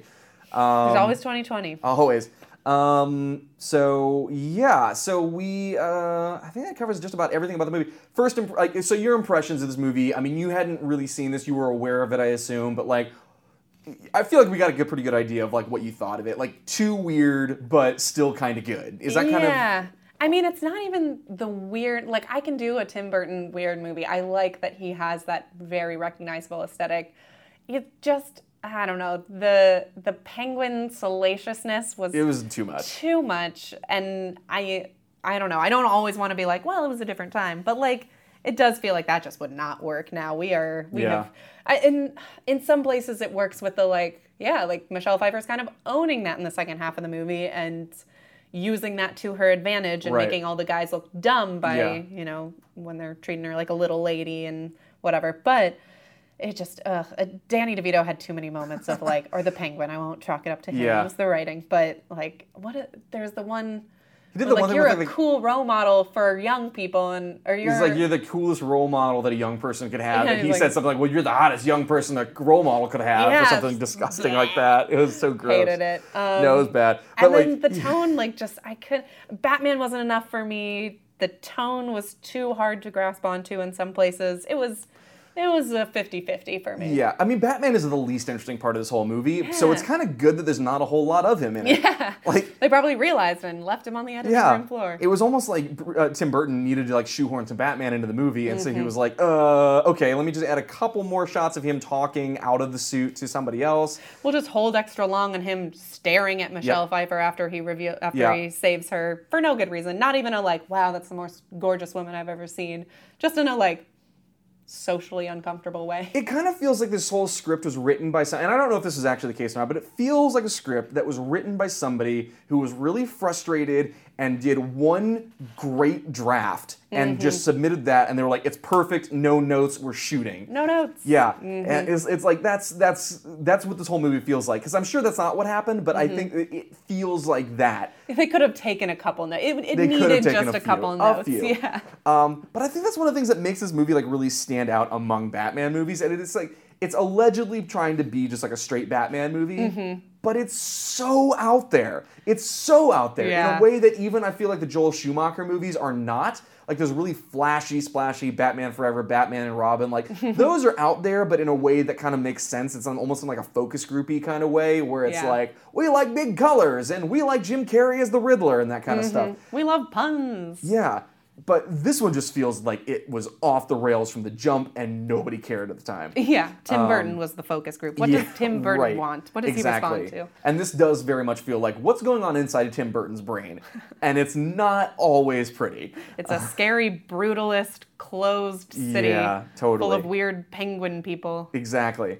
So anyway, yeah. Also, uh, not that this has anything to do with the movie itself, but in the outline, I was revising a previous outline and I accidentally left discussion topic the conflicting political narratives of this film and i can't remember what movie this was supposed to be for but it kind of would fit for this one we don't have to get into it but there Yeah. are some conflicting political narratives in this movie Uh, yeah, especially this one. We don't have to go deep into this, but like there is something about like evil capitalism yeah while not really addressing the fact that Bruce Wayne is only able to do this because, because he is a billionaire bourgeois. he's a yeah, trust like, fund like and that's the thing it's like there's like a few jabs at him about being a trust fund baby it's like rich people sniping other people for being rich people Yeah. that's happening a lot in this movie Yeah.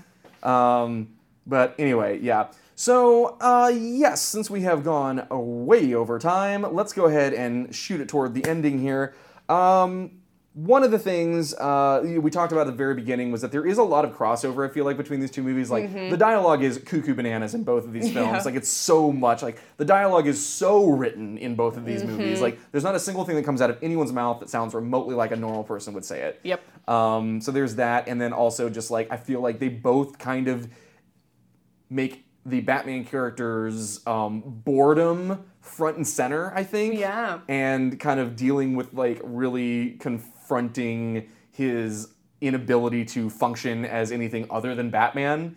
Um, the whole deal with the cowl at the beginning of the Lego Batman movie, I thought really talked to that, where it's like he's like a little kid that doesn't want to take off his superhero costume. It's Yep. like I'm leaving my mask on. yeah. And I love every time he takes it off, his hair like Floofs, yeah, Yeah. into place. backwards. Yeah, I I think like Lego Batman. I think you're totally right, and the top level things are similar, and they go in totally different Yeah. directions Yes. With it. Like the Lego Batman, the boredom is just like this. It's like an active boredom. It isn't Yes. like a little kid's like I'm bored. Uh-huh. Whereas the Batman Returns, it's like kind of this moroseness, Yeah. this like almost depression where he can't even like do any. He's just watching things and he Mm-hmm. is holding off on getting involved for the until the last possible moment. Like he just doesn't even know what to do with himself. Yeah. It's And doesn't feel he doesn't feel the joy in it anymore. Whereas Batman's just kind of like, well, what's next? Uh, Lego Batman. Yeah. It's kind of like Lego Batman is a like Batman obsessed fifth graders version of a Batman story, and Batman Returns is like a like an edgy eighth graders version of a Bat, of a Batman story. Like I'm gonna know. have I'm gonna have a really gross penguin, and I'm gonna have a really hot Catwoman, and I'm gonna have Bruce Wayne's kind of lame, so I'm not gonna have him that much. Yeah, maybe because I was thinking Batman, like the Michael Keaton Batman, feels like this kind of middle-aged reflection on Yes, Batman. Like, yes. you know, when what is your life for? I didn't do any of the things that I thought I was gonna do. I never lived Yeah. in Thailand for a year. Like that kind of Yeah. very mature reflection on Batman, but maybe you know a mature rewriting of what they wrote wrote in eighth grade with weird penguins and giant, Yeah. giant mechanical ducks, which I can't get over just because it's so superfluous. Like what? The ducks, They yeah. didn't need that little mechanical duck that he's going to ride around on. I'm sure that thing wasn't cheap, but it's there. They It's there, did it. yep, mhm. It's everything he wanted. Yeah, and it's funny how much of like the aesthetic from like Batman Returns like shows up a year later in Nightmare Before Christmas, like because he didn't direct Nightmare Before Christmas, but he did all the design like for it, and like he did all the art for it.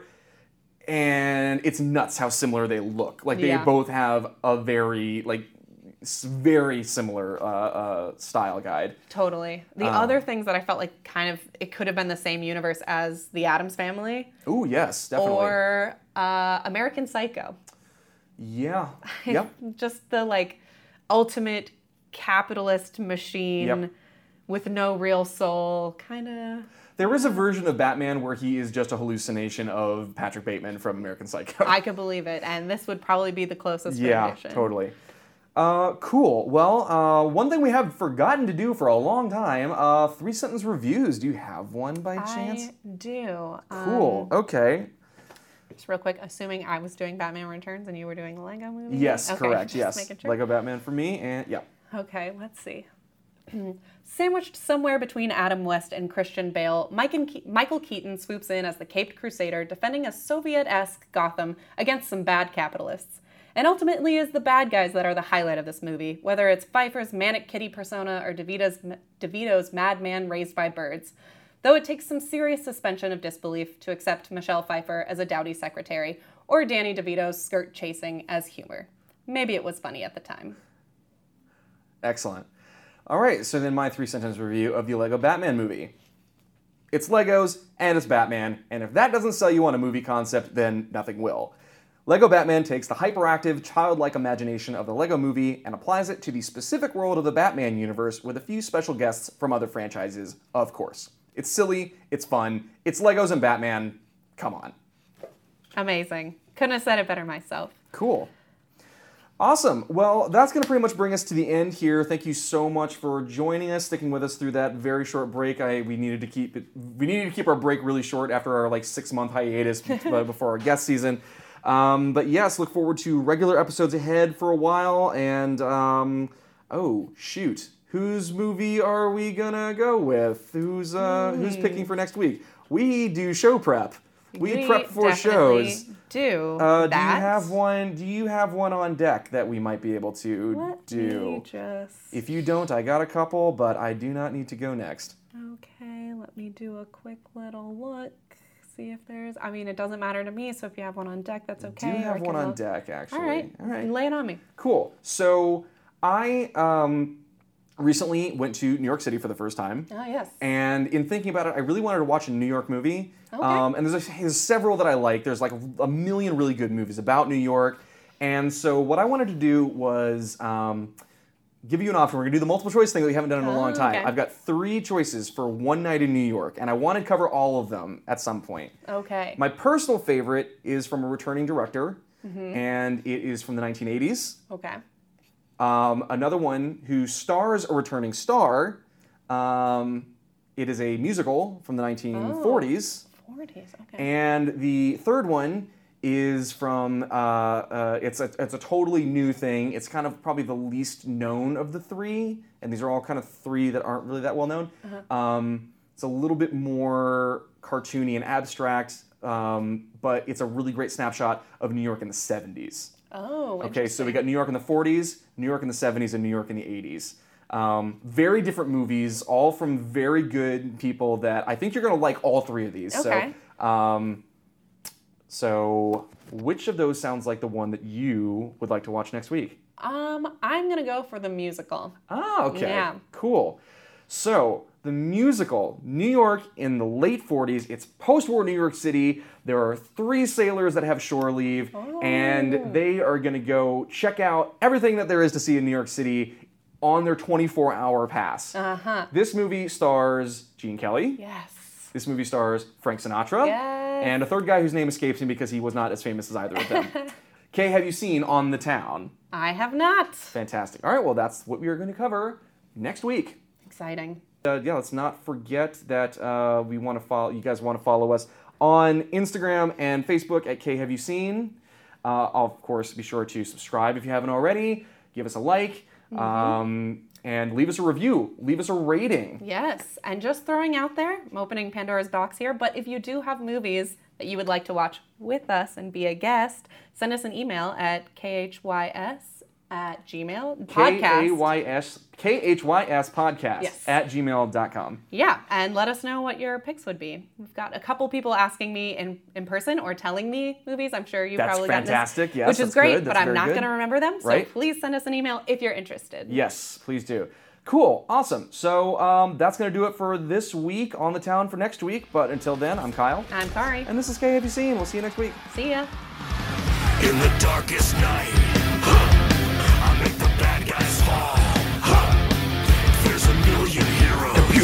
compensate, but I'm the best of them all. I'm on my way, sir. Who has the coolest gadgets?